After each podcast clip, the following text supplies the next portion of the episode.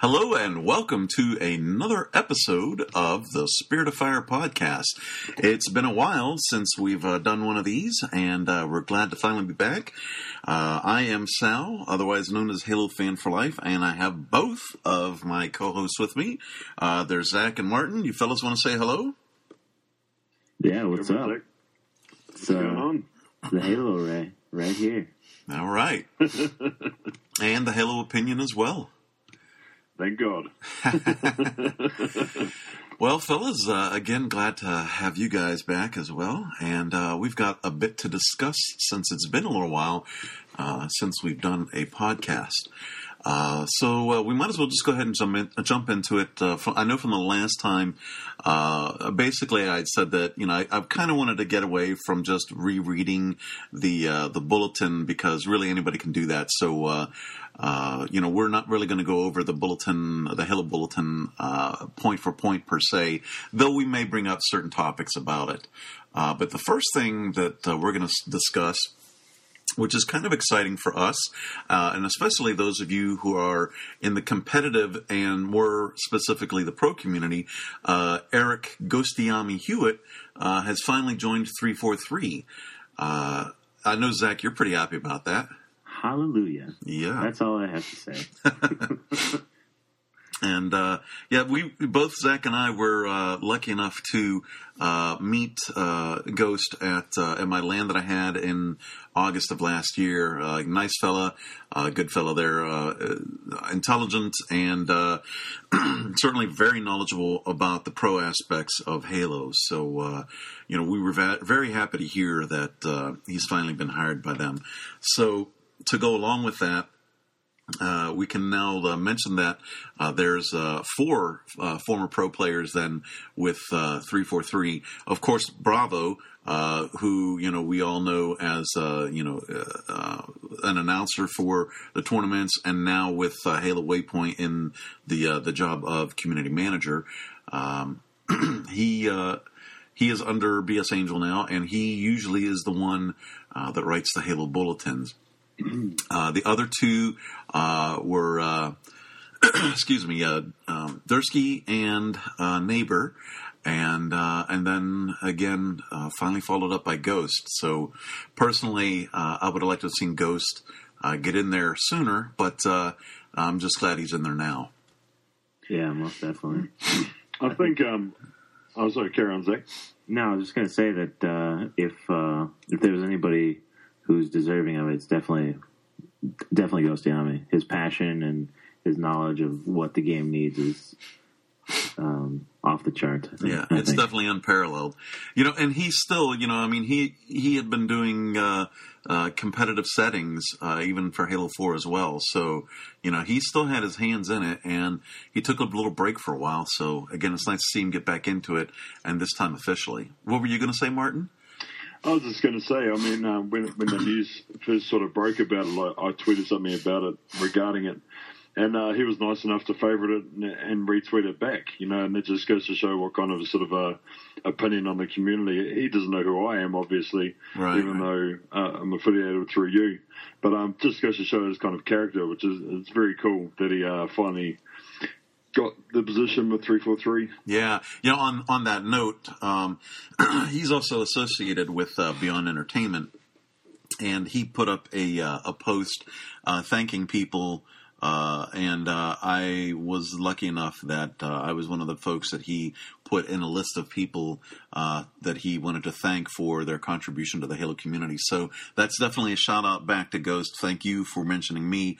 Um, you know, and uh, by extension, uh, that of course includes both you and uh, both Zach and Martin, uh, because without you guys, uh, Spirit of Fire wouldn't be the full podcast that it is. Oh shucks. All right, well let's uh, let's move on to uh, some more Halo news. Uh, we've got Spartan Assault uh, finally coming out uh, the 31st uh, of this month of January uh, for the 360. As we know, this came out for Windows 8 devices in uh, the summer of last year, and then for the Xbox One uh, in December of last year. So we have to wait uh, just a little bit more than a month, and we're finally, for those of us that are going to get it on the 360, we'll have a chance to play it. Uh, Zach, I know you mentioned previously to me that uh, you saw some bad reviews on IGN. Was it? Oh, No, it was Martin. me. I think. Oh, was that Martin? Yeah. Okay, Yeah. my apologies. Not not the flashiest reviews. I, I believe they called it. Um, I think it was a bad shooter dressed in Halo sounds and effects. a bad uh, what?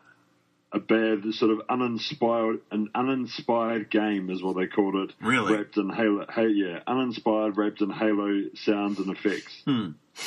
Well, you know, now I, I got to say this, um, and I'm not going to even really get into discussion about IGN because their reviews can be all over the place. So whatever. Uh, I agree. I, I- agree. I agree. hundred percent. yeah, I've watched enough uh, Spartan Assault uh, footage through uh, through Twitch, uh, Twitch TV, and uh, uh, I personally like it uh, just from what I've seen. Even though I haven't had the chance to play it yet, uh, the fact that it's uh, it's a top down shooter, so the top down effect is kind of like Halo Wars, but it's still a shooter. Not it's not first person; it's really third person overview, uh, but still you know, you have your Halo characters, you have your Halo vehicles, the weapons, and all that. So um, I already like the look of it, and the fact that you know we're not talking about a full-on title here. We're talking about just a little mini title, um, and in fact, it's going to release for the arcade uh, on uh, the, on the 360, and it already has on the Xbox One. Fifteen dollars. Normally, games are ten dollars. Uh, for me, I had been saying all along that I was willing to pay fifteen dollars for another Halo uh, experience, and uh, maybe they heard me. So I guess you guys could blame me for the extra five bucks. But anyways. Yeah, good job. yeah, yeah. So I think Send your hate mail to um, uh, Martin Smittenham. Yeah, yeah. but uh, Uh, look, I've got to be honest with you. I, I, I love it. I think it's still Halo. It's still Halo. Any bit of Halo sort of centric. Uh, um, You played it then? We can get our hands on. Oh yeah, of course. You yeah, yeah, bastard. definitely. yeah, no, it's, it's, it's a it's a good game. It, it, it's, it's exactly what it says it is. It's an arcade Halo game. It's, Right. It's it's meant to be like that, and I think as long as you don't sort of look look too far past that, you've got to take it for what it is and enjoy it. Right, and here, here, let's put things in a perspective too. Okay, we're talking fifteen dollars now. Uh, however, that equates down in Australia, there, I'm not sure. Probably roughly around the same amount, I'd imagine. 20, 20, believe it or not. Okay, okay, and I know, and I know for Zach because he lives in Chicago, and the cost of living is higher there, much higher than Pittsburgh. Fifteen dollars is not as much to him as it is to me. Uh, well, maybe it is. I don't know, but anyways. Yeah, no. But but anyways, the point is, is fifteen dollars. What can that really get you now? Like that can get you one movie ticket, unless you unless you get in on a matinee, like on a Saturday morning.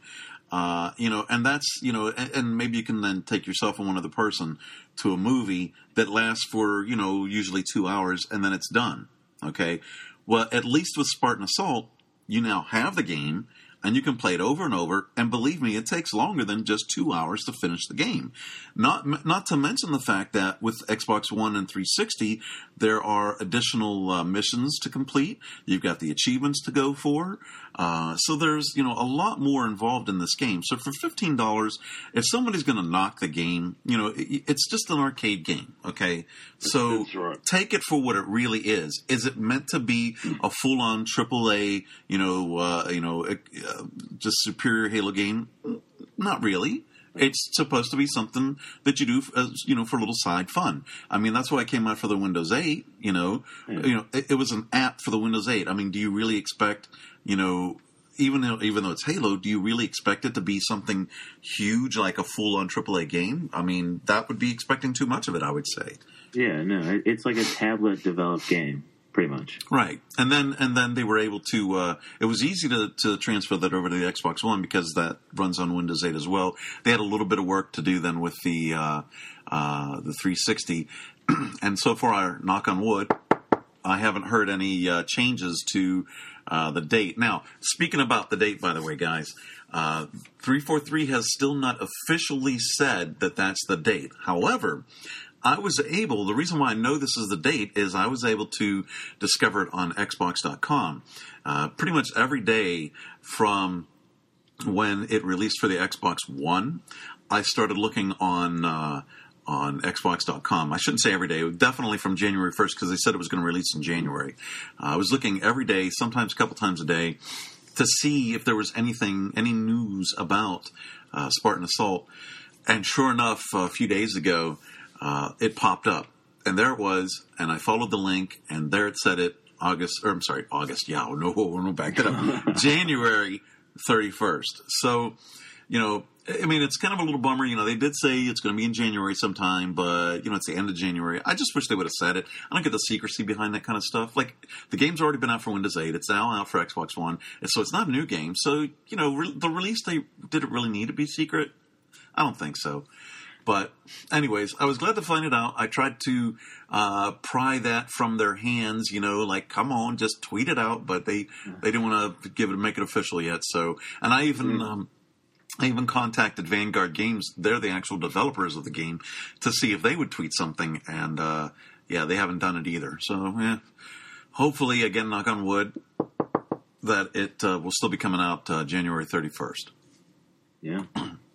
Okay, uh, let's see. I'm gonna I'm gonna switch the thing that we have on uh, our format here, uh, and we're next thing we're going to talk about is um, the fact that three four three uh, has managed to mix it up a little bit in matchmaking and kind of provide some stability now uh, with uh, some of the things that they're doing. so what we're going to talk about is the rotational playlists, matchmaking updates. Um, uh, the new Spartan Bowl that's coming up uh, on Super Bowl weekend, and then the new game type paintball. So, uh, Zach, why don't you go ahead and start? You want to, whichever one of those topics you want to talk about, and then we'll go from there. Well, I think uh, the biggest thing that I noticed that was kind of interesting to me is that 343 has kind of taken this population that's kind of dwindled down to like people who like still enjoy the game and want to play Halo and kind of brainstormed a way to try to make it like new and fresh. Like each, like I think it's like a week and a half. The playlists are out. Two weeks. Uh, two weeks. Yeah. Sorry. So two, every two weeks. So yeah, I think they've done a really good job of rotating some playlists. Like there was Rocket Race. There was, um, I think right now is like Big Team SWAT. Is that correct? No, uh, like Team playlist? DLC. Team DLC. Yes, Team DLC. Um, even though you know DLC isn't that uh, populated because nobody has it. But the but the good thing is, is at least it's there for those people that do yeah. have it. That, that they know they can go in and play it, and they're going to be able to get a DLC map. Yeah, yeah. But like each week, I've I've been kind of like surprised at like how they've showed like, oh, this week we're gonna have this, this week we're gonna have this, this mm-hmm. week we're gonna have this. So that way you can kind of like watch out for it and say, oh, you know, I could put this, you know, if you're really into it, like into your calendar and say, oh, this week I'm going to play like King of the Hill and get my King of the Hill wins or whatever. Right. You know, I think they've done a really good job of like, I think they realize what they have isn't the greatest, but they're trying to make it the best that they can for the people who still play and right. not forget about those people. Right, right. Yeah, I, I agree with you on that. Um, uh, certainly with uh, you know the rotational playlist, it's uh, you know it's been nice some of the things they've added in. Um, the the new game type that they've added in, they've actually added a few, but we're going to specifically talk about paintball, uh, and there's a reason for that for me. Um, I do not use the plasma pistol. I just, I just, you know, the, the rare times that I do, it's only to drain a vehicle so that then, you know, you can board it or destroy it. Uh, but I rarely have ever used it for actually killing. So, uh, I was happy to find out that uh, the paintball was finally being put into matchmaking, and I got a little bit of a tie-in here, and that uh, Pete the Duck, who is a well-known forger in the Halo community, uh, he forged the map for paintball, and um, I had actually gamed with him several times. Uh, it was on a different map. Uh, but using the paintball settings, uh, they're a little different now in matchmaking than what he had. But the point is, it was nice to be able to get an idea of what uh, we might possibly see in matchmaking.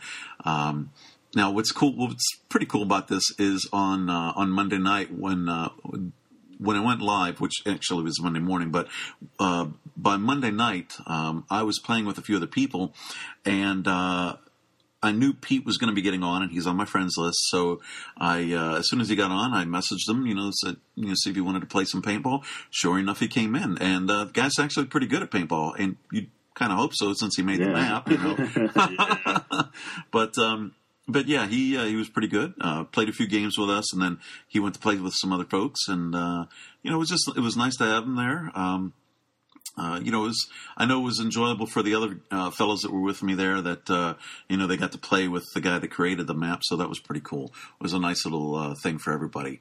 Um, so again, though, I'm very happy about paintball being in because, you know, I'm one of those folks that does chase uh, commendations.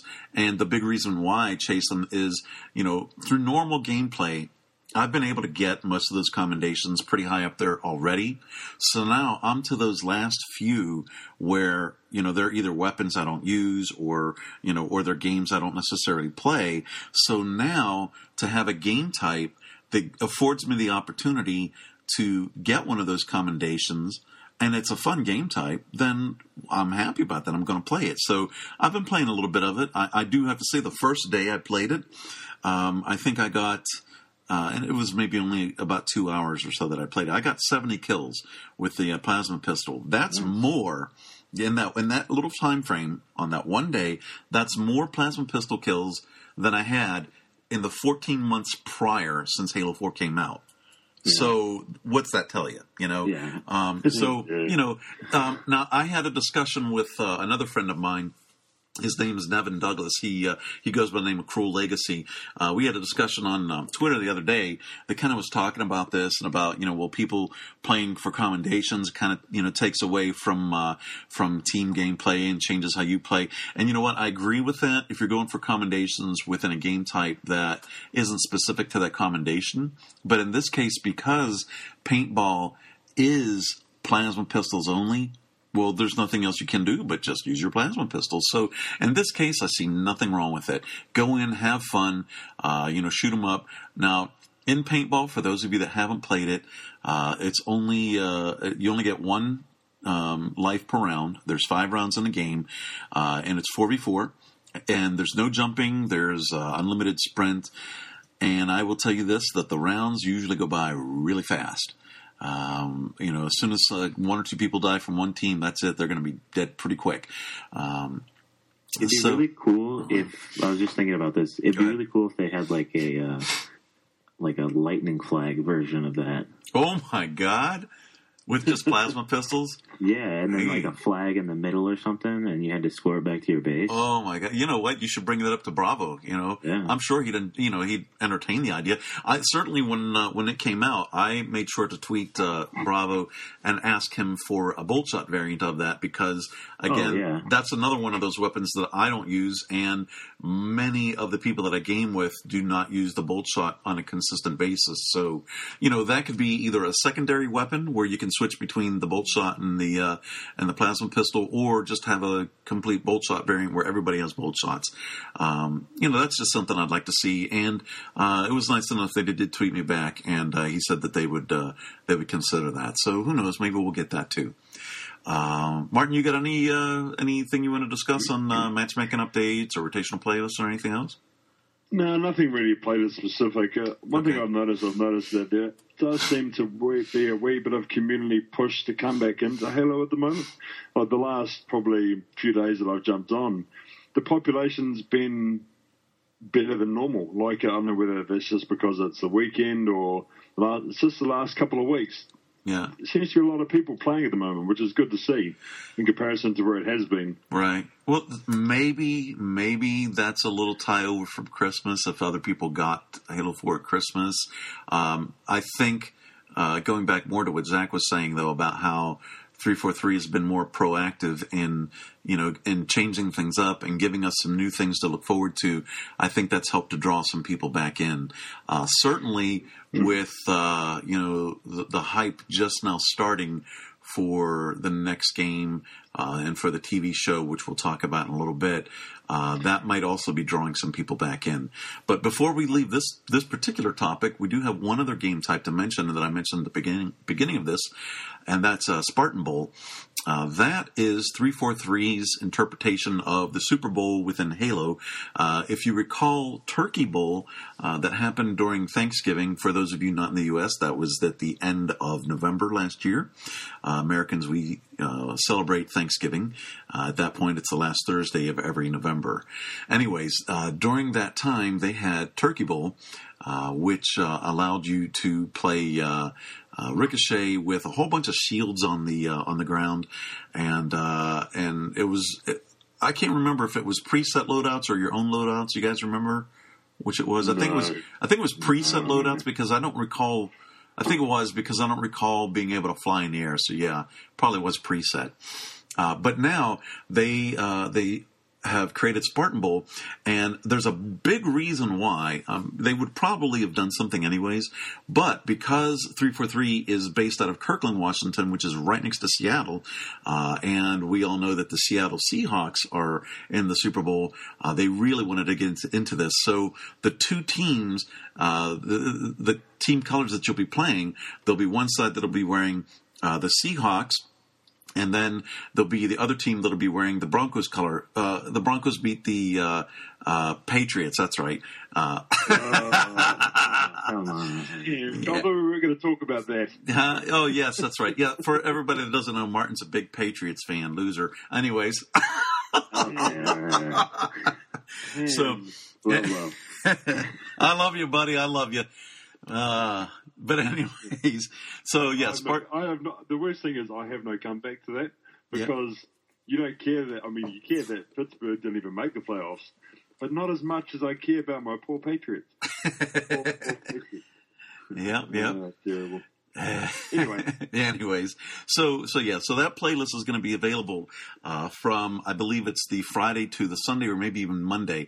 Now, here's the interesting thing about this: the Super Bowl itself, the real Super Bowl, the date of that might change due to weather. Uh, as we know, earlier in the week, um, the stadium was just covered with snow. I mean, there was you know several inches of snow all in the stands, the field, and everything else. So, in the event of inclement weather, uh, they may push the Super Bowl up a couple days or back, whichever. Uh, so, the good thing is with the Spartan Bowl being available, we've got several days to play that. So, you don't have to worry about playing Spartan Bowl on the day of the Super Bowl for those of you that are going to watch it, like myself. And I imagine Zach, I don't know if Martin will, but hey, just just just one quick thing. Yeah. Do you think if when you score a goal that the Broncos team will go Omaha? Ah, that would be awesome. That would be Omaha. funny. that would be funny. Yeah. That's good. That'd be awesome. Like that. Yeah, that'd be cool. And, but then if yeah. Seattle scores, what would they say? I'm the best damn quarterback in the NFL. That's it. Exactly. I'm the best in the world. I'm the best. Shut your mouth. Anyways. Mm-hmm. Uh, so anyway, so I'm looking forward to that, and uh, certainly when I play that, I'll make sure to save the game type and have it, you know, and uh, that'll be fun. Zach, was it Zach? Did you mention something uh, else that had shields, or was that Martin about another kind of a game type? Uh, oh, I I, I uh, tweeted a Halo Waypoint earlier yesterday or today. I, I think it was today, and I was I don't know why I thought about this, but I was like scrolling through my phone and they had a tweet about the SWAT voting or whatever, voting for the new SWAT playlist. Yeah. And, or the variant. And like, I, I looked at them, I'm like, wait a minute, like, where's SWAT guns? Hmm? SWAT guns. And, and I was like, and then I tweeted Halo Waypoint. I was like, hey, what about uh, bringing back uh, rage-inducing game type like SWAT guns? Yeah. And then I said, and then I said, shield doors are a must. Yeah, yeah, yeah. right, right. Oh yes. Shotguns was fun, but very rage inducing. Yeah. At the same time. Yeah. Well, there's there could be a lot of camping with that going on, you know, and. but yeah. By the way, speaking of that, since we didn't mention that, uh, the uh, the next uh, rotational playlist coming up uh, is going to be a SWAT variant, and you have your choices uh, between, I believe it's uh, King of the Hill, Oddball, and what was the last one? Neutral flag, I believe it was neutral flag. Mm-hmm. So So uh, you have your opportunity to vote in that. Go to Halo Waypoint, go in their forums, find the link for that, and uh, you know you can vote for the next variant uh, in SWAT to uh, to come out for the rotational playlist. And uh, personally, I I voted for King of the Hill uh, for a couple of reasons. Um, that um, one, if you are if you have the flag, then yes, you'll have the Magnum, but still you know, you're going to have that big marker over your head, and so people are just going to be shooting your ass. If you have the oddball, then you can't even shoot at all, and again, you have that big marker over your head. So, you know, those really aren't conducive to SWAT. Uh, SWAT, yeah, SWAT. um, but if you have King of the Hill, even though yes, you're you're going to be in the hill and it's a little bit more of an enclosed area and people will be shooting you, the point is is you'll still be able to shoot back and score points at the same time. So that's the one that made the most sense for me. Although I think when I voted on it, uh, the votes were pretty fairly even. So we'll see where that's at whenever uh, whenever the voting ends for that. And SWAT Hill is going to be insane. what is that? Okay, uh, let's move on to the uh, the next topic in the list. The, by the way, guys, uh, the the two topics prior to that, I'm going to move that to, uh, to, towards the end. Okay. All right. All right. So the next topic then we have uh, is about Mortal Dictata. I have covered this uh, in several articles this week on the blog. Uh, again, for those that don't know, that's HaloFanForLife.com. Uh, but anyways, uh, Mortal Dictata is the third in the Kilo Five trilogy that's been written by Karen Traviss, and uh, and it picks up with with the squad searching for. Stefan uh, Sentzke, who is a uh, is, is, a known uh, terrorist, uh, a known uh, arms dealer, and uh, they've come to find out that he has gotten hold of a Covenant warship. Uh, that's called the Pious Inquisitor, and this Covenant warship has one of those uh, ventral beams uh, that's used to glass planets. So they're worried then that he would use that on Earth in some capacity. now, just so you guys are aware, and I'm trying not to give out too many um, spoilers here. So, you know, close your ears for a moment if you don't want to listen, all of you. But, uh, anyways, uh, Stefan Sentzke is actually the father of Naomi, who is one of the Spartans, Spartan 2s, mind you.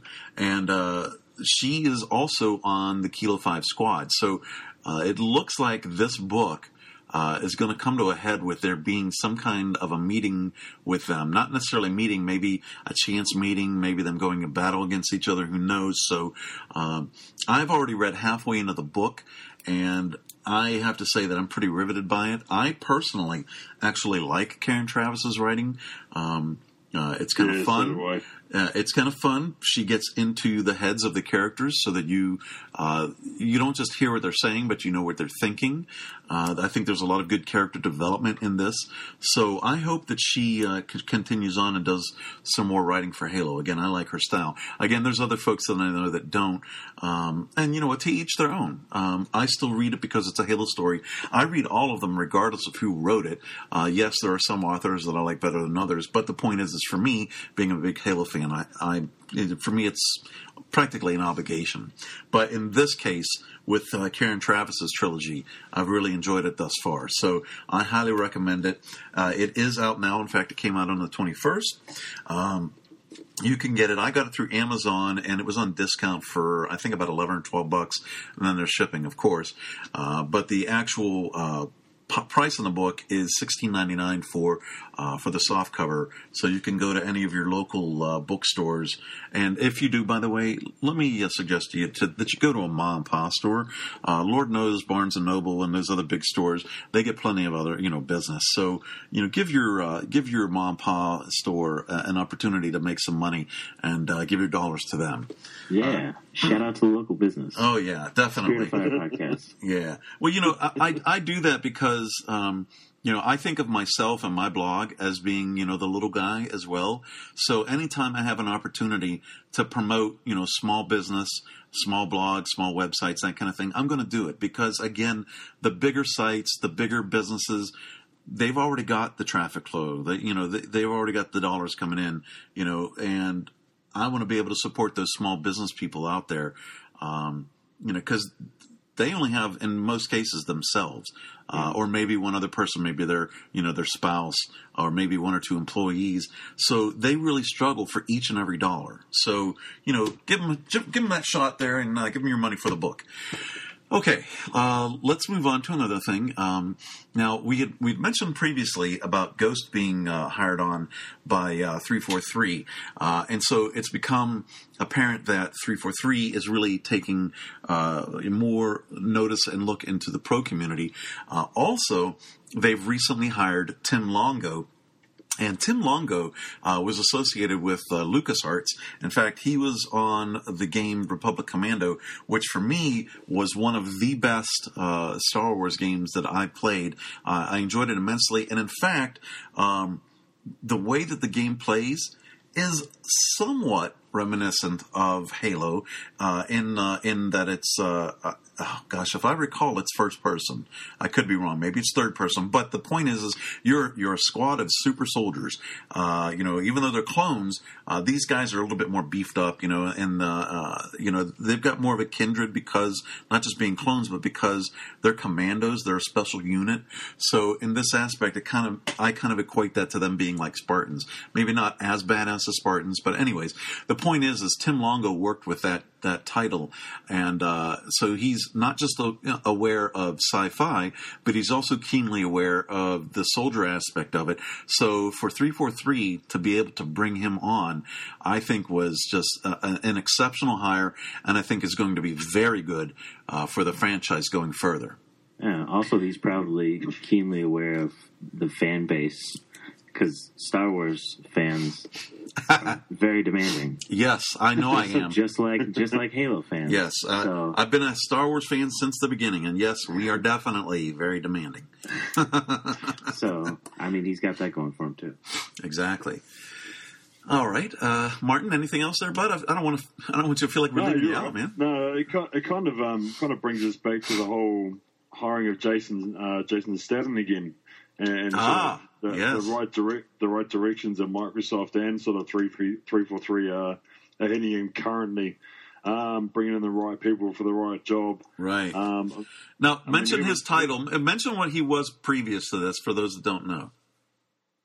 That is a good question. I'm not too sure what. oh, Jason Jason Staten. Yes. Yes. Yes. Oh, right. He was. Wasn't he the? Um, he was the community. No, he wasn't. Who was he for Bungie? He was. Um, do you remember his job title? I'm trying to remember. Oh gosh, I can't remember the exact title. Yeah, let's no, let's go ahead and look it up. You got to. Thanks, uh, for throw, thanks for throwing that to me. Yeah, I threw you under the bus, I guess. Give me the correct spelling of his name. I'll look it up while you're talking whatever you're talking about. I know he wrote one of the one of the novels. Yeah, that's see, that's uh, what I thought. I thought he was a franchise writer. Um, I think you're right. He he was one of the main key guys for the Halo Bible. I remember him and uh, I can't remember the other guy's name from Bungie. They were hmm. literally mm. in charge of the entire franchise and where the story was going. Right. So um, let's so, let so, let's move forward though. He he did continue on with Bungie, and he went yeah. with them when they left Microsoft to work yes. on Destiny. But since then, Microsoft has brought him back. He's not working for 343, they're saying. That, no, that he doesn't have any direct um, uh, work with uh, Halo. That doesn't mean it's necessarily indirect. And they said direct work with Halo games. So yeah, that leaves it a little they, vague. I believe they called him. I believe they called him an executive producer of an untitled project. Yeah. So that that kind of tells me that it may, of course, it might not be Halo related, but you'd think to come out of your comfort zone from Bungie, right? you'd want to be damn well well paid. Yeah. And to go into something you've kind of that you're familiar know, with. Exactly. Yeah. Exactly. So he's hoping anyway. Yeah. Um, yeah. okay. Well, that's uh, yeah. I'm glad you brought him up. That's a very good, uh, very good thing there. All right, uh, so let's uh, let's move on to the next thing, and this is uh, regarding a uh, a tweet by uh, Carl. Um, oh gosh, I'm going to forget his last name. Hold on a second here. Carl, uh, Cle- yeah, I know we're real prepared, aren't we? It's Carl uh, Clendenin. Uh, he's with um, Virgin Gaming, and uh, he's the community manager there. Um, he tweeted, uh, I think it was not yesterday, but the day before, uh, about ideas for uh, matchmaking in uh, in Halo, more specifically slanted towards the uh, the pro side of things. And uh, you know, of course, he got a lot of responses from folks, and I happen to uh, chime in as well. So I'm gonna I'm gonna kind of go over uh, at least what I talked about with Carl, and you know, see what you guys think about that. So uh, his question he had it was like a three part thing, but his question basically was um, what uh, what kind of uh, farming uh, uh, ideas for um, competitive gaming uh, would you like to see? And and farming could really mean a lot of different things. So so I then. No, not Farmville. Oh yeah, yeah, yeah. Farmville, which is owned by Zynga, who has Don Mattrick as their president. Yeah, and he was Xbox. Yeah, okay, yeah, no, we're not going there. We're not. Yeah, we're definitely not going there. Okay, so what I said, and again, this might not be considered farming, but I think this was something uh, that at least needed to be mentioned. I talked about how in uh, in competitive gaming now in Halo Four, it's it's really random uh, a lot of times, and uh, it doesn't feel um, as structured. Uh, and I'll get to the reasons why.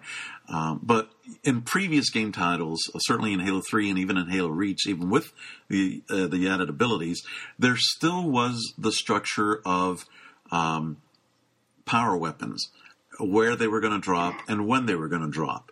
And with infinity drops in Halo 4, that's thrown that out. And the the structure, the strategy that we all used in previous games has for the most part gone out the window because of these infinity drops. And then on top of that, the infinity drops give you random weapons, so you never know what you're going to get. You might get, you know, a pissy ass weapon, or you know, maybe you'll get a fairly decent weapon, or maybe you'll just get an awesome, you know, maybe you'll get a sniper, maybe you'll get a freaking incineration cannon, you know, that can just destroy everything, you know.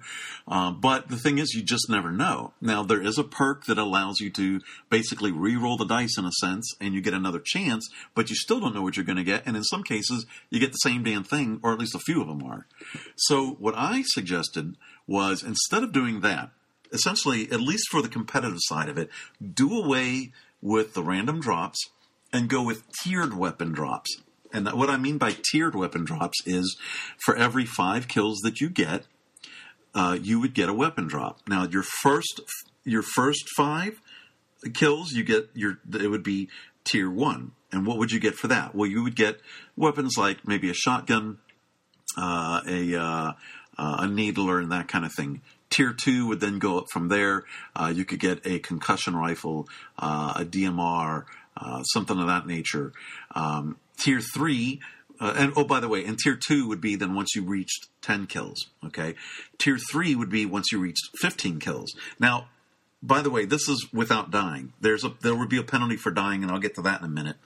Um, so once you hit 15 kills, you would hit t- uh, tier three, and then you would get uh, more powerful weapons like uh, you would get the rocket launcher, you would get a fuel rod cannon, uh, and uh, possibly a sniper.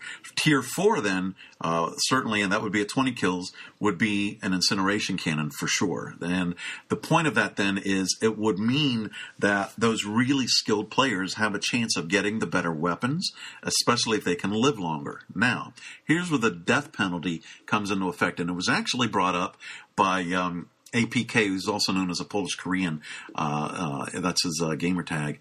Um, he he mentions that you know we need to have some kind of a death penalty for this, meaning that during your kill streak, if you die, either that meter that you've uh, attained by getting these kills drops to zero, or at least significantly drops, so that you know if you're getting you know you're getting a nice run and maybe you're on 14 kills, if you die well, all of a sudden you've lost a significant portion of that. So you're not going to get you're not going to get that 15 now. Now you got to work back towards five or 10, or at least start to fill that meter up more. Uh, so I suggested dropping it in half, which is a pretty high penalty. Um, but you know, for the skilled players, they should be able to at least recover that to a point. But what it does basically is it keeps the really really powerful weapons off of the map, and it still keeps most of the game.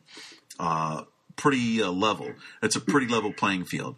Um, and also because you know what drop you're getting, you know what kind of weapons you will have to choose from, and you can call that out to your teammates so they know because of course they'll be able to pick it up as well. So what this does is this puts strategy and structure and tactics back into playing the game as opposed to the complete randomness that we get with infinity drops currently. They can keep excuse me, they can keep infinity drops. That was just me bumping a, uh, a box cutter here uh, for stuff, stuff, other stuff. Anyways, uh, yes, no, not. Anyways, whatever. it was for Mega Block stuff. Mega Block stuff. But anyways, um, they can keep infinity drops in the game, meaning three four three, as long as they do that for the social aspect. Because social that can be as random as you want it to be that's fine. Um, you know it still should have some structure as well. But people going into social know that you don't need to take it so seriously. So you know you don't need to be as strong on your call outs you know or have your strategies down and that kind of thing. Uh, so uh, but when you go to the competitive side uh, a lot of competitor competitive play, players, especially the pros, really want to see that structure so that they know that it's you know it's mano a mano, gun versus gun, not you know some and I hate to use the term, but some noob that happens to get a lucky incineration drop at the end of a game when their team is down by two and they turn around and they're able to get a lucky double or a triple kill off somebody when they didn't do shit for the most of the game. Yeah. You know, because that that would suck. That you know, those kind of games suck when you're winning and all of a sudden somebody somebody else on the other team gets a good, a real good power drop like that, and they're able to take you out. And then you look at the end of the game, you're like, that, that guy went like negative eleven. You know, and so, so, you know that so that kind of stuff shouldn't happen. So you know the thing that I mentioned then again just puts at least some structure back in the game. So he liked that idea. Uh, there was uh, other people that chimed in as well. Uh, so uh, I thought that was pretty interesting. Zach? Well, I mean, my feeling is that with, with competitive settings, the randomness definitely needs to be taken out of it. Absolutely. There should there shouldn't be like any like guy who you face that has like just a random shotgun when there's no shotgun on the map. Like, sure. what, what was nice about the other games is that when, like, you and your team knew when you picked up the rockets, when they were coming back, right, and that you needed to get to that area and set up in that area to get that power weapon, and then move on to the next strategy. I and, think, and that was that was the only power weapon on the map. Yeah. Yep. I'd love to see I, that come back too, mind you. If if and, and this is a big if if they do want to keep Infinity and like the ordinance drops, which I hope they do away with completely, yes, the tiered thing is a good a good idea. Right. Yeah. That see, that's what I'm thinking is is because I think you know I think we all kind of know by now that that what's in the game isn't necessarily going to go away. It just will probably be altered. Just like uh, a lot of people wanted to see armor abilities go away for Halo 4. They didn't go away. In fact, we got more of them and we got support upgrades. So uh, you can pretty much count on, you know, infinity drops or ordnance drops not going away. Uh, unfortunately, you know, uh, you know, I know there are people that want it to be as vanilla as possible, to be, you know, the, the core of what Halo is. And again, yeah. and, I, and I'm with you. You yeah. know, um, I certainly would like to see that, but because all these things have been added in, it's pretty safe to assume that they're not going to just completely take them out. So they may alter them, uh, and that's why I threw in my idea of uh, of the tiered weapons. So you know, it, it, doesn't completely do away with it, with it. So it allows three four three to still have them in, but at least it adds some kind of structure. Because essentially, you're not going to see those those power weapons uh, in the game until much later in the game, if at all. Yeah. So you know, here's here's here's what I hope is that one ranked and social needs to happen. Oh, absolutely! Like a clear distinction between paramount, paramount for that, the next game. That, I mean, that, that's what we've been talking about ever since we've been doing the podcast. That's the one thing that the next game has to have, regardless. Mm-hmm. Yeah. And and the other thing is that if they're going to have Infinity, like ordnance drops and stuff, I think they should keep it out of ranked. Honestly. Absolutely, I positively agree with you. Yep rank needs to rank to me needs to be the core Halo experience that we've known all along. Yeah, who can shoot better? Yep. That's it. Yeah, and absolutely. who can shoot better and who utilizes the map and the tactics better Yeah, as opposed exactly. to you know who gets a lucky random drop and you know they get rockets and then they can blow you away when you didn't know they were even on the map Yeah, Look, you know. I mean, I mean, I mean, essentially, it's team throwdown like they have in Halo Four now, but more specific and standalone than what they have currently.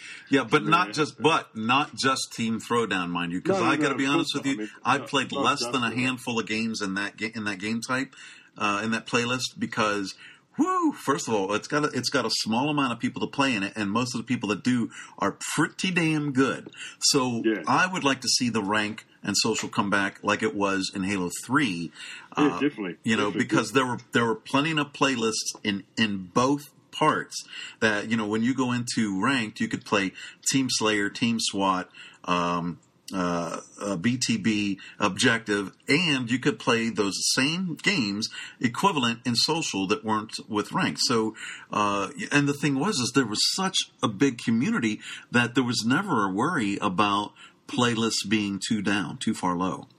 So, oh, by the way, that, um, oh wait, go ahead. You guys, if you got anything else to, to say on that, because I got something I want to add on that.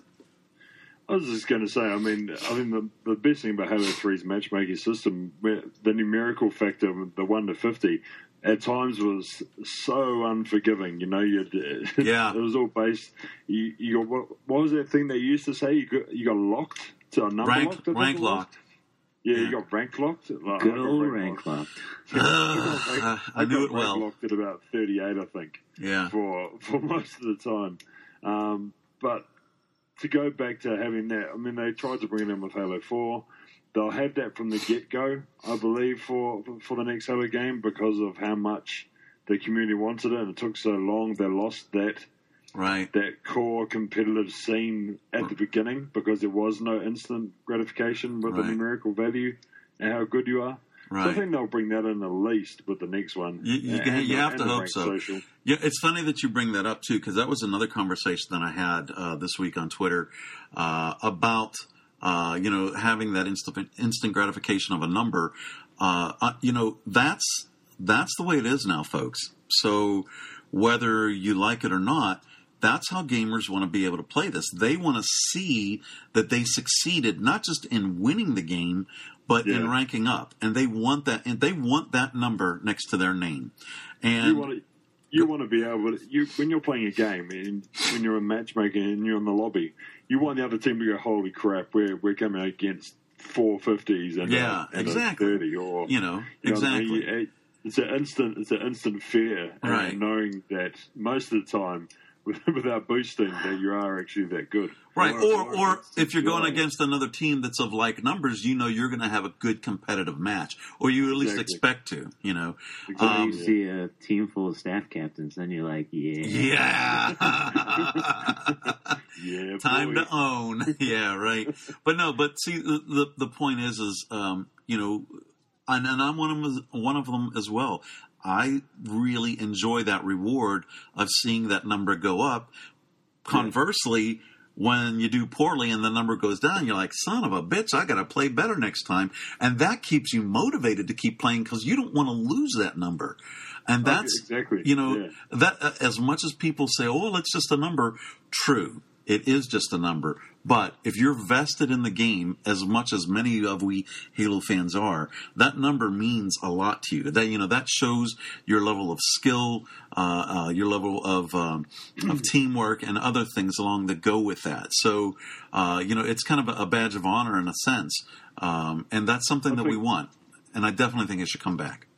Absolutely. I, I, think the best way of, of thinking about it is when you're playing a ranked game and you know you've got, you just had two wins. You know, either one more win, you're going to go up that number, or knowing that even a second or third place is going to, like, just get you that much closer to going up that one number. It keeps you motivated to play just one more game. Uh, yeah, Whereas- exactly. whereas There's nothing uh, from Reach or Halo 4 that makes you go, you know what? I'm only two more games away from getting to another level. I'm gonna, I'm just going to have a couple more games, just a couple Right. more, and then I'll be there. Now, I mean, there there actually was, but it's not ranked. It was Yeah. it it wasn't ranked as in your number rank. It was ranked as in your Spartan rank, which is definitely Yeah. different.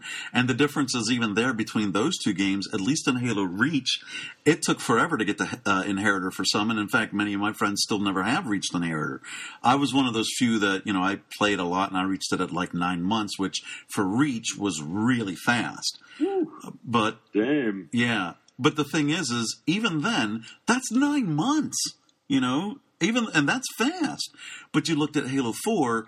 uh, You know, again for me, I played it. You know, and I and I did use some double XP for it, and I hit 130, which is the highest you can get, in 40 days after launch. And then after that, you're like, well, okay, what do I do now? That's why, you know, commendations were something else that came into play later on. So we need to have that ranked number for ranked. And we can still have the spartan rank in there you know and that can you know that can be for just social that can be for all the games you played whatever you know um, you know so this way you know it still gives some kind of reward for those who aren't as skilled uh, you know and might not go into ranked they know they can still play social and at least gain spartan rank that way. And through spartan rank is where you can you know unlock um, armor armor skins weapon skins that kind of stuff. So you know there's still some reward then no matter which kind you play whether it's ranked or social or both. So You know what I really like to see return? What's that? Is the is the playlist rank from Halo Three. Like after What do you- that title update, Yeah. they had like the um, you could be a lieutenant in this playlist, or you could be like A you know, general there was people, one. Yeah, there were people who Well, were like five star generals and like Team Slayer yeah and Social Didn't Slayer. they bring that? Didn't they bring that for Halo Four? But the fact, the problem was that it was all offline stuff you had to access, not on your console. That's the problem, though. We don't want to Yeah. have to do that No, offline. exactly, we don't want to have to. yeah. We don't have to either want to look at our smartphone. We don't want to have to go to dashboard. We don't have to want to have to go to our computer. We want to see it in the game right then and there. And you know, yes, that causes more coding for them to do. But you know, we've said this before in the podcast. You know, it was already in the game that that's out six years ago. So why don't we have it now? You know what? And, when you think about it, that's what that other game, you know, Call of Duty has. Call of Duty actually has that instant gratification by their prestige levels. When you go into Call of Duty, you prestige, you see a symbol, and you know that's that instant gratification Yeah. um, that Halo just doesn't have. But So we can hope. Yeah, we can hope. We can hope. All right, let's move on then to uh, this is a pretty cool topic here. Okay, uh, so we know uh, about the Halo TV show only from E3 last year. We know that Steven Spielberg is the executive producer for it, but we haven't really heard much about that since. However, there have been two things that have come up in this week uh, that have given us at least a little tidbit of information. Um, Zach, was it you that brought up the director? Because I want one of you two to bring up that part of it. um, I think it was me. The um, Okay, go ahead. Neil, the uh, Neil Blomkamp, um, who Right. did District Nine and Elysium, the giant Halo ripoff that Elysium was, um, has been linked to doing and directing the Halo TV series. Now, the interesting thing about that is Neil Blomkamp and the District Nine set. That was around when the original Halo movie Right. rumor years ago, when 2007 or 8, I believe it was, when that first came out, they actually did the District 9 set as a part of the so called Halo set. Right. And they turned it into District 9 after that. So the fact that he's got a long standing relationship with um, rumors and the Halo universe and Microsoft Right. um, could be a legitimate Bit let, let, let me add on to that. Okay, so yeah, he, he was tapped to be the director for a so-called Halo movie that was going to be produced by Peter Jackson, who we all know right. from uh, you know from the Lord of the Rings uh, movies. Uh, and you know, and I tell you what, having those two in it, especially after seeing District Nine, uh, I think Bill Blomkamp would be a great choice for a director. And of course, we all know uh, uh, what Peter Jackson can bring to the table. So the movie would have been great. And in fact, I just read. Um, uh, a recent article that Blomkamp said that he would still be interested in doing a movie, a Halo movie. But the big issue is that uh, with the tight control that Microsoft wants it wants on it, um, he isn't given enough creative freedom, and it would be very difficult for him to do that kind of a movie because there's 150 other people that are in on this that want to do the creative direction of it. Uh, so I can understand that part of it. And the thing is, too, with Halo already having uh, pre-existing lore and a long, you know, history, um, he doesn't really get the opportunity to tell uh, a fresh story. He could retell the stories that we know uh, from a slightly different angle, but that uh, you know that's really kind of been frowned upon of late in in you know uh, by by fans of movies because we're kind of sick and tired of seeing uh, the same old ideas rehashed. You know, uh, you don't want to see reboots. You don't want to see you know a movie remade. And in this case, uh, as much as some of us fans would like to see. Um, you know, Halo One made as a movie, or Halo Two, or Halo Three. The point is, is we can still go back and play those games. So a movie really isn't going to give us anything more per se, other than just to see it done in real life. So uh, he wants to have that creative freedom to bring something new to Halo, and Microsoft isn't really willing to give him that. Now, because we've heard though the rumor that Blomkamp may be the director at least of the first episode. pardon me. Uh, that does that does give you uh, a little bit of uh, uh, of pause there and and wondering, you know, is there a change in philosophy or thinking with regards to creative direction? So uh, I think that it's exciting news. Hopefully, it's true. Uh, because again, you know, if you've got Blomkamp and now instead of Jackson, you have Steven Spielberg, who we all know is, you know, uh, just a fantastic director, producer, and he's got, you know, Oscars and a long list of, you know, uh, blockbusting movies. Um, you put those two together for a TV show, and I think we would definitely have a bona fide hit there. Amen. all right, so uh, along this, uh, along the lines of this, uh, earlier in the week, uh, a lot's been happening this last week.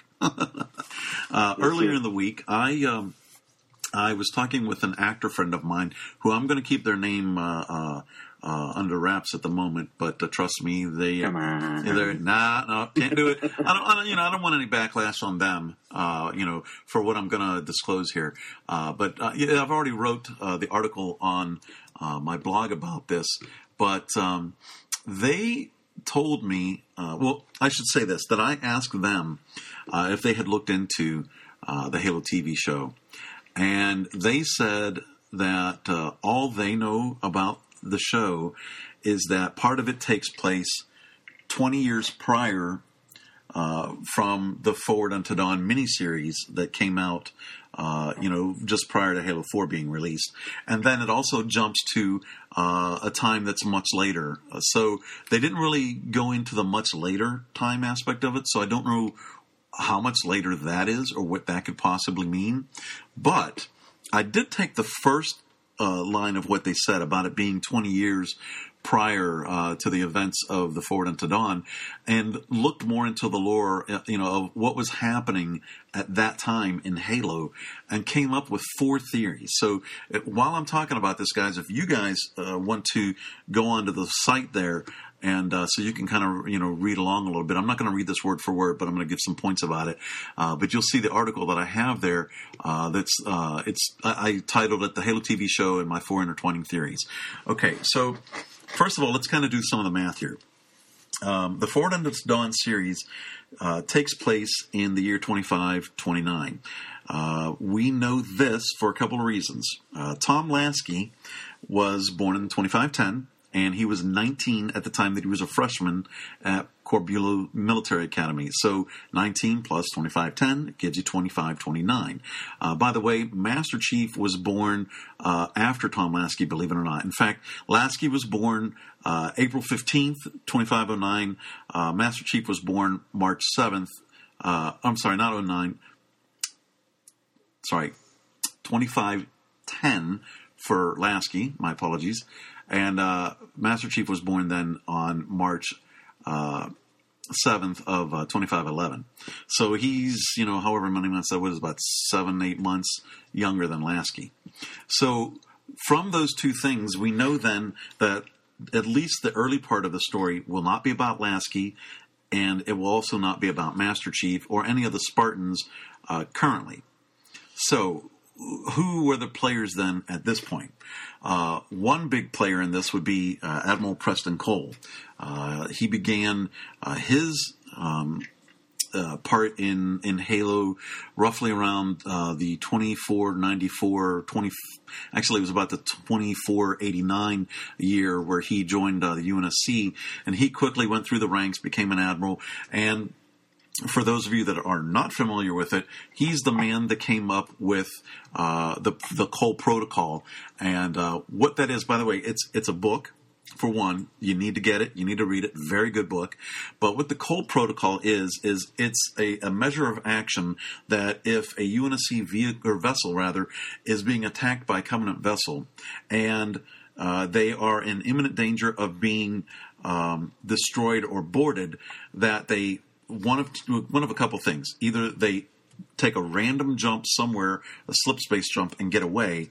And I say random because the point of the Cole Protocol is to not allow the Covenant to know the location of of any uh, human worlds, more specifically the core core worlds. Sorry, try to say that three times in a row, and then even more specifically Earth. So to do a random jump somewhere else uh, throws the Covenant off the scent.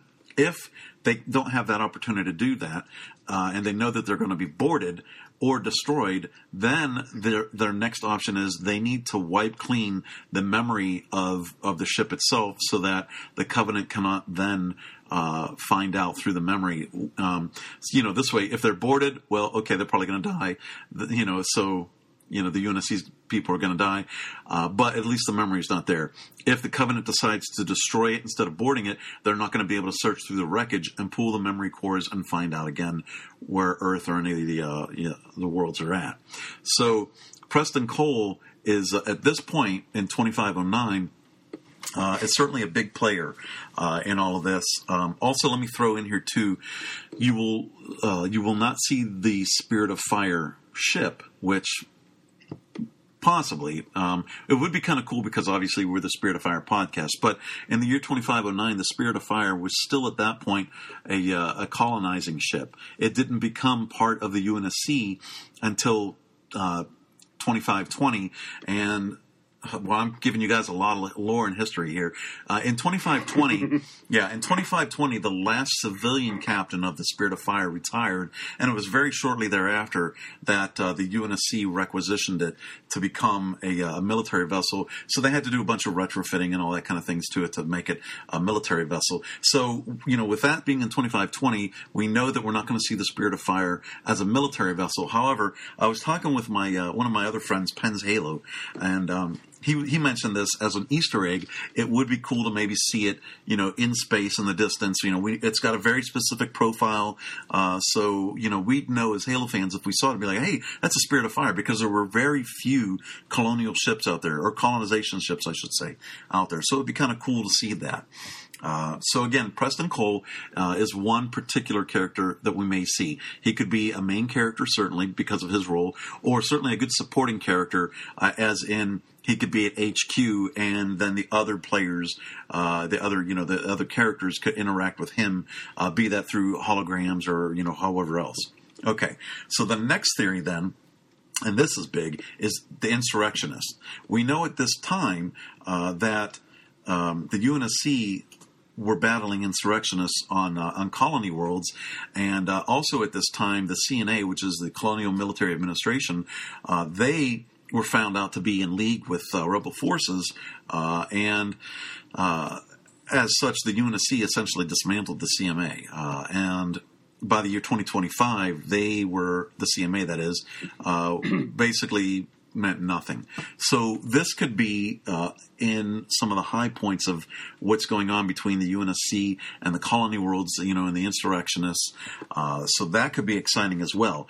And the thing of it is too. Oh, and let me go back for, before I get a little further into this. Again, 2509 is well before any interaction we have with the Covenant. So we know the Covenant will not be part of the early part of the story. Okay, and again, my buddy Penn Taylor, I believe it was, I think it was him, pointed out that that's actually kind of a good thing because it means there'll be less they have to worry about special effects trying to be, bring aliens into this. So they'll be able to get, you know, more quality stuff done just by having human cast. Okay, so the insurrectionists then is where this comes into play, where it's UNSC versus insurrectionists. So we can see that both sides playing out. Maybe we'll get characters from both sides that'll be main characters. Okay, so that's theory number two. The third theory. You know- go ahead. Go ahead. Sorry. No, go ahead. You know, you know who else is in that sort of time era? Sergeant Johnson. Ah, and that's exactly what I was getting to. That's exactly what I was getting to. It's a good segue because that's the third of my theories. The third of the theory is the Orion Project, uh, and again, for those of you that don't know, the Orion Project was the uh, the super soldier program that happened before uh, the Spartan Two program that Halsey uh, led up. But so the Orion Project, uh, Johnson was known to be in that project, uh, so he is considered to be an, an Orion, um, and uh, you know he's a badass you know and uh, now the thing is is the orion project itself um, uh, at that time point it's actually a little before 2509 it was actually 2506 was the end of the uh, the orion project. Actually that was the second go around uh, that uh, the unsc uh, had with the orion project. But at that point you know okay so maybe they go back a little bit further in 2509 they go to 2506 and we see sergeant johnson you know and uh, um, you know, we get his early career. That would be very cool. You know, I think Johnson would be uh, another great character to explore in his early years as well. Um, again, if not a main character, he would certainly be a great supporting or recurring character as well. All right, then let's get to the last one, and this is the one that I believe is probably the most plausible because you can really add everything else into it as well. Really, all of them can be jumped in on each other and they can follow different stories within. But this is the one that I think holds the key, and that's Catherine Halsey. Okay, and I say that because she's still very much an important an important player in Halo as of present. You know, and by that I mean uh, after Halo Four. You know, the events of Halo Four, what happened in Spartan Ops, and then we see what happens near the end of Spartan Ops, and how you know she's still very much alive, and in fact uh, may become an enemy of the state, so to speak. But to go to her early years, at this point in 2509, um, she is already developing the plan for the Spartan 2 program. Now, by the way, again, for those of you that don't know, the reason why that was called the Spartan 2 program, there was never an official Spartan 1 program. However, the Orion project was retconned to be the Spartan 1 program. So that's why she called this the Spartan 2 program. Okay, so in 2509, she's uh, developing, uh, you know, what they need to do for the Spartan 2 program. So we can certainly see that going on. Uh, she's on Reach at this point, so we can see Reach, which would be great. Uh, and then um, the thing is, is you know that could be if not 2509 2510 uh, you know uh, which that's again where she's on reach that's when it really starts to come together um, we could see then in either later in the season if they uh, if they want to kind of move it up pretty fast pace they can uh, we, we can then bring in uh, Jacob Keyes, who we know as the captain of the Pillar of of Autumn from the original Halo, uh, and that uh, at this point he's only a lieutenant. So we can then see where where both Halsey and Keys are uh, going to recruit the children. And by the children, we mean those that they eventually kidnap and then bring into the uh, the Spartan program. And of course, that means we finally would get to meet John One One Seven, otherwise known as Master Chief, as a kid, and then see them going through their training. So there's a lot of things that could go on here. Again, uh, the reason why I'm looking at Halsey is because in the future story, depending on when they do this, if you look at Spartan Ops episode 9, it's called Key. Okay. Uh, key is referring to the Janus key, and that's a Forerunner key uh, that uh, it's split into two. At, at present, the UNSC has half, uh, and technically, uh, it's Jul 'Mdama that has the, the other half, but he has Halsey on his ship, so you could say she has it.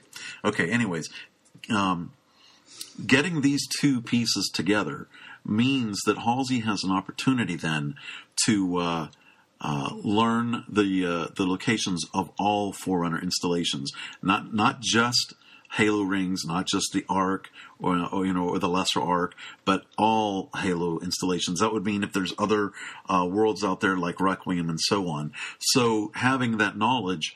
Um, you know, right now we know as of the end of Spartan Ops, she wants to exact revenge. Whether that's specifically on those that ordered the hit on her, whether that's on the UNSC, or whether that's on humanity in general, we don't know. But it leaves a lot to wonder, and it would certainly be a good story. So that's what I'm thinking the future story is probably going to be about. And the good thing is, if it is, and the, and that show comes out before Halo 5 or whatever they want to call the next game comes out, it would be then a great lead in or a tie in to the game. And that's what makes the most sense to me. So, what do you guys think about that? Damn, that, yeah. He's kind of, that was very, very awesome. Um, so, yeah. Uh, yeah, wasn't. Yeah, uh, I don't know. I think you pretty much. yeah, I, I, dropped a lot on you there, didn't I? Uh, uh, it's more. It's more. I think any one of those ideas could very well be exactly what it's going to be. Uh, the TV series is just it's so open to so many people. Mm-hmm. They can go so many different areas and directions. Yeah, I think I think you're right with with all your with all your predictions. I'm sure at some point they'll reference anything out of there that you just said. Right. So yeah, I, I don't know, man. It, it's going to be interesting. Definitely. So we'll see. You know, right now we don't have any word yet as to when the show uh, is going to come out, though I've got some feelers out, and uh, one very slight rumor, and believe me, it's just a rumor, is that uh, the show would be coming out later this year. So again, that would tie in then with the release of the next game. But that's just Yeah. a rumor, and it's not founded. Uh, I cannot confirm that. So please uh, take that with a very big, thick grain of salt. Would be would be good timing. I mean, considering that they did Forward Unto Dawn five weeks Exactly. prior to Halo Four, exactly. um, which would be a cool idea to do with Halo Five. exactly. um, that's what I'm but- thinking. Yeah, All right. So, uh, do you guys have anything else to add with that? Because I kind of have something then that ties in with that. No, I'd uh, I'd say pretty well qualified for the next topic. um, So, Can, go can ahead. I, can, I, can I just say one more thing before we go into this awesome bit of um, info you're going to give us on the next bit? How do you guys feel? This is this is Halo related. I, I know we discussed it briefly over Twitter, Sal. Um, the rumor about the Halo 2 anniversary by Larry Hryb and the um, Oh yeah, the and the Isle Isle of Bees. Bees, yeah, um, yeah. I think it's uh, it's quite possible. Uh, the only thing is, personally, I personally I don't want to see it happen. Not because I don't like Halo Two, but because I really, really want 343's effort and direction to be on the next Halo game for several reasons. This next Halo game must absolutely be the best Halo game of all of them, and it can't just be good enough or better than them all. It has to freaking knock that shit out of the atmosphere because if it doesn't, Halo is really going to go downhill, and the Xbox One is going to take a hit on their marquee uh, franchise. This is the thing, though. I, I, I believe now, probably more than ever. I think Halo 2 Anniversary is already done and finished because there, there's be. something that was said like a couple of months ago, um, and, and some of the write-ups and uh, how 343 was saying we know where we went wrong. We, we've got we're, we're confident where we're going with um, other projects, and we've learned a lot from them in, in sort of the finished product. Right. I, I honestly believe the anniversary is done and dusted, if if not in sort of the final month or two. Yeah. So it shouldn't take away anything from the next title. No, it probably already has. Right. Well, here's here's here's the thing we can at least compare with that. Uh, with Halo CE anniversary, uh, we do know that most of the work was actually done by another uh, studio. So, and they just three four three just had to do uh, consultation, from what I understand. So, you know, yes, if, if Halo Two is being uh, done as an anniversary project, then again, you would have to hope then that another studio is doing that. Not because I don't want three four three to do it, but because again, I want them to be more focused on the next game in the series as opposed to uh, a reissue or a, a you know a newer version of it of a, of a previous game. What about this theory? What about this theory? I thought about this the other day when I saw that poster that Dion tweeted. Yeah. Um, what if that this year they release Halo 2 anniversary with like CEA, an updated, not updated, but a little bit fresher version of matchmaking, hmm catered to Halo 2. And then I love it. the year later, they release Halo 5.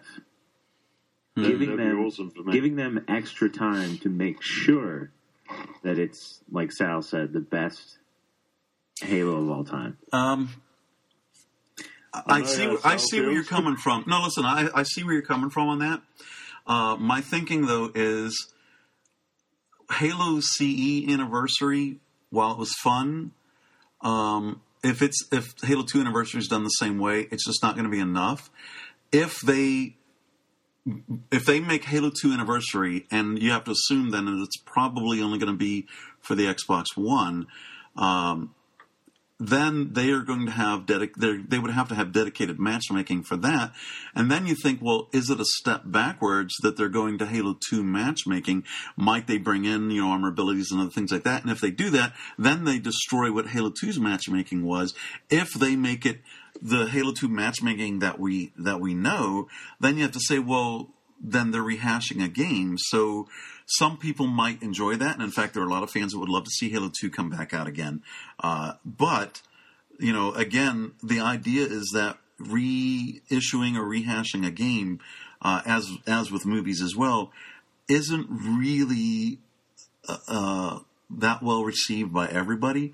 And would that be enough to bring back uh, the core audience or the core fans uh, that played it before? And then would that carry over to Halo Five? I, I have to honestly say I don't think that it would be enough. So maybe maybe we see it. I could see it possibly being that Halo Two would be something big that they would talk about the anniversary in um, at E3 with tidbits of Halo Five or whatever they're going to call the next game, and then maybe um, to kind of buffer Destiny, which comes out in September, they could probably bring out Halo Two then, and um, the matchmaking part of that, if they're going to have that, um, maybe that they could have for both the 360 and the one, or one or the other. Maybe you know we'll see how that goes. Uh, what I could actually see happening is, is they could have it for both, but then with the Halo One aspect of it, uh, if they do have Halo Five come out later in the year in November, as we expect it to come out, uh, that the Halo 2 anniversary matchmaking could actually be tied into that as well, so that you would have all those maps from Halo 2 uh, be available in Halo 5's matchmaking. Yeah. You know what would be amazing? No, I I just suddenly thought of this. Imagine if they did a joint Halo 2 anniversary with Halo 5 as a part of a special edition that if you buy Halo 5, you get the Halo 2 Campaign. anniversary campaign. Or uh, that way you wouldn't have to worry about matchmaking. This is just an idea, even though the matchmaking was awesome. That's what I'd probably play the most. Yeah. But imagine how much value for money that would be Sure. when you're going out to buy Halo 5. That would be awesome. Yeah, that would be great then. Yeah, if you get like a yeah, you get a special edition of it that it includes that. It also includes maps remastered for uh, for the Xbox One that would be playable. You know, it would be Halo Two maps that would be playable in Halo 5's matchmaking. Now that I definitely think would be great because then not only would you have you know probably ten maps from Halo Five, but you'd also have several maps from Halo Two that they could bring in as well to matchmaking. Now that would be a very cool prospect. That's something I yeah I could definitely get behind that. That would be awesome. I think. I think that the the fact that that, and when you think about the marketing aspect as well, because you know that they're doing. I, I can. I'm, I, I, how do you say it? Ninety nine percent sure they're doing it in Halo Two anniversary. Uh-huh. Um, that's just me, obviously, but um, you'd have to start marketing it now, like they kind of have, hopefully, to come out like in June or July. Yeah. But I don't know, but that's around E3 when they'll be t- hyping up for five. So I reckon Right. it'd be a cool idea. Yeah. Well, we'll see. You know, I mean, as we know, the, um, you know, as far as getting information from uh, 343, it's a very slow bleed.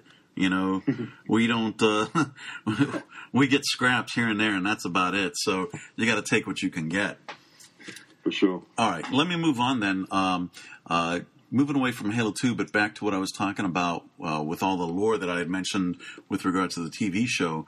Uh, there is a, uh, a position with 343 for a franchise writer. And uh, the duties of this essentially would be uh, to keep the continuity of the uh, the franchise. You know, all the books, the games, the comics, all that stuff.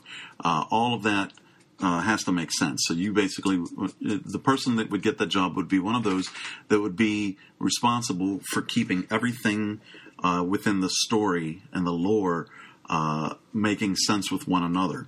Uh, so that would be that would mean uh, having interaction with the authors, uh, with uh, uh, the writers of the game itself. Who knows? Maybe even doing some of the actual writing for that, as well as maybe writing short stories and so on. So. To, to the reason why I bring this up is that I'm actually applying for that position. So it's my hopes that you know with my knowledge of the lore, which hopefully you know came through in this story that we just talked about with the Halo TV show. Yeah. Um, just as an example, um, you know, the, the, my knowledge of the lore, the the the website, the podcast, and all the other things that I've done over the last few years, uh, I hope is enough to be taken seriously. Um, without going into it, they do have another special thing that you need to do to qualify for this position, and uh, and I've already done that uh, and have that ready to go as well. So uh, so we'll see what happens. Um, I'll be applying for this tomorrow, and if I hear anything. Uh, and I and I'm allowed to talk about it because, of course, uh, as you know, uh, when it comes to 343 and more specifically Microsoft, they're very heavy on NDAs, and that, that's a that's a non-disclosure agreement. Uh, if I'm able to talk about anything, I will. If not, well, then you won't know until you know until it's allowed to be said. So you know we'll, we'll see. Um, just uh, I hope I hope you all wish me luck on that. You know how badly oh, I want to work yeah. for them. Definitely. Good luck, man. Just, we'll be uh, pulling for you. Just send in that soundbite of the uh, TV show theories. Yeah, yeah. Well, yeah. I, I think uh, I'm going to allude to that in uh, in uh, the uh, application, so that'll be part of it, anyways. But uh, yeah, so there's that. Now, uh, that that's something that's very hopeful. But in the meantime, whether or not I am getting that position. Uh, I do have something else in the works for June. Now, that is contingent upon the position. If I were to get the position with 343, then uh, then what I'm going to talk about won't happen because there would be a conflict of interest there. So if I don't get the position with 343, what I have planning, I just started planning that earlier this week. Boy, again, this week has been very busy. Anyways, um, I just started planning uh, the Halo Fan for Life uh, second anniversary. Well, even though it's not really the second anniversary of Halo Fan for Life, it's a second anniversary LAN, but it's not going to be just a LAN. It's going to be much more than a LAN. Um, I'm actually looking to make this more like a mini convention. Uh, and by that, it means that I'll be renting out a hall. Uh, I'm going to have uh, at least eight, if not 16, uh, Xboxes and screens there to have a real tournament.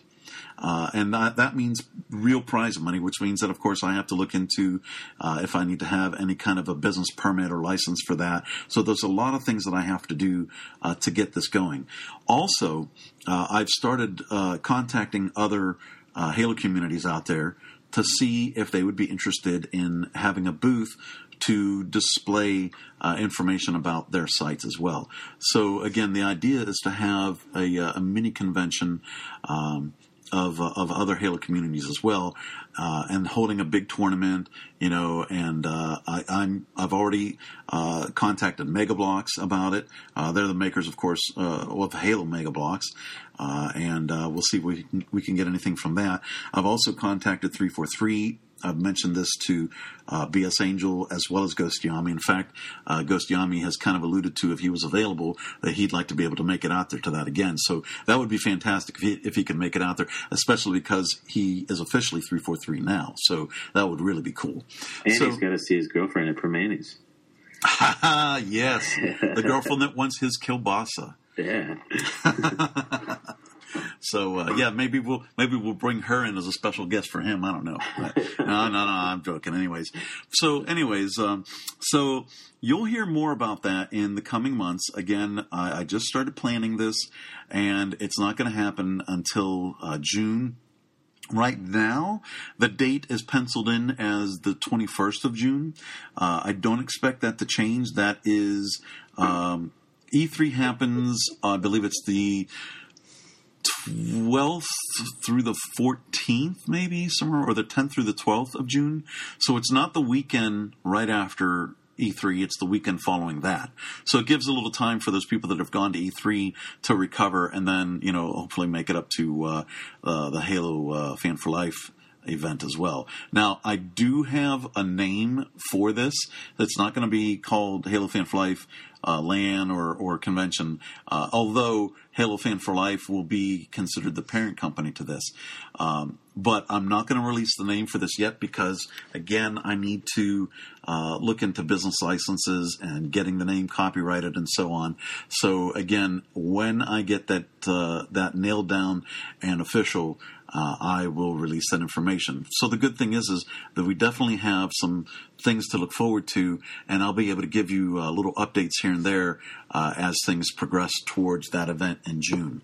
Again, though, just to reiterate, if I'm lucky enough to get the position with 343, then that event in June wouldn't be able to happen because uh, they basically, you know, it's basically that, you know, you can't have something Halo related outside of your position with uh, uh, with 343. For instance, this is a good example. Uh, BS Angel, uh, before she became part of 343, she had her blog, which was called Hottie McBloggy, and she covered Halo. That was, I think she said it was like 60% of her blog, and she essentially had to stop writing for it.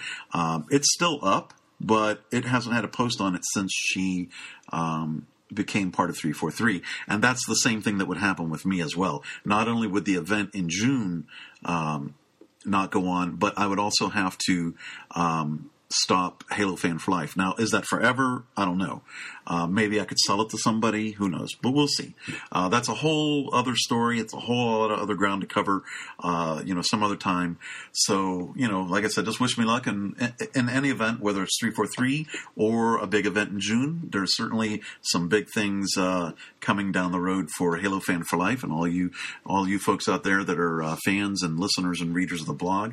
Um, that's all I have to cover. Uh, Martin and Zach, do you have anything else you want to add in? And give your shout outs too. Zach?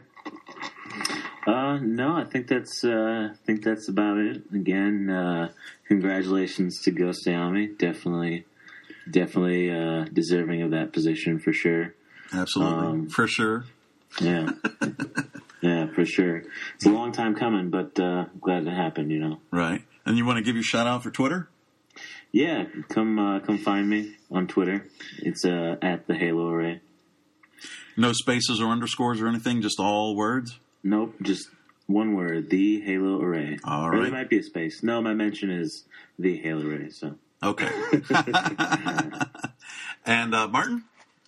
Yeah, you can follow me at the the Halo Opinion, all one word. Um, I guess the only thing I have to say is Omaha, and uh, no, I, I think um, once again just goes to show how how good the Halo community is. We're still hanging in there, even when the dark times uh, are dark, and but we're still trying to find the good the good news and information out there. Right. Um, but yeah, no, good job there, and um, good luck, Sal. Yeah, man, appreciate that. I appreciate that. All right, fellas. Well, uh, we are just about an hour and a half. That's actually a pretty good time for us there. It's not too long, not too short. Uh, I want to thank both of you fellows for uh, for joining me. Again, it was a long time uh, in coming since our previous podcast, and hopefully we can do another one very soon. Uh, thank thanks again to uh, all of you folks out there, and I want to give just a special little shout out to all of the recent folks who followed me on Twitter. I have now finally hit that 500 follower mark on Twitter. Hey. So that was uh, that was pretty special. You know, I'm I'm not necessarily about numbers, but still, it's pretty cool. You know, it's still kind of cool. So I have to thank all of you, all of you that have followed me for a long time, as well as all of you who have recently started following me. Uh, that I finally hit that number. So again, thanks. And um, Well, until the next time, um, this is Sal, otherwise known as Halo Fan for Life. Uh, thanks again, and we are out of here.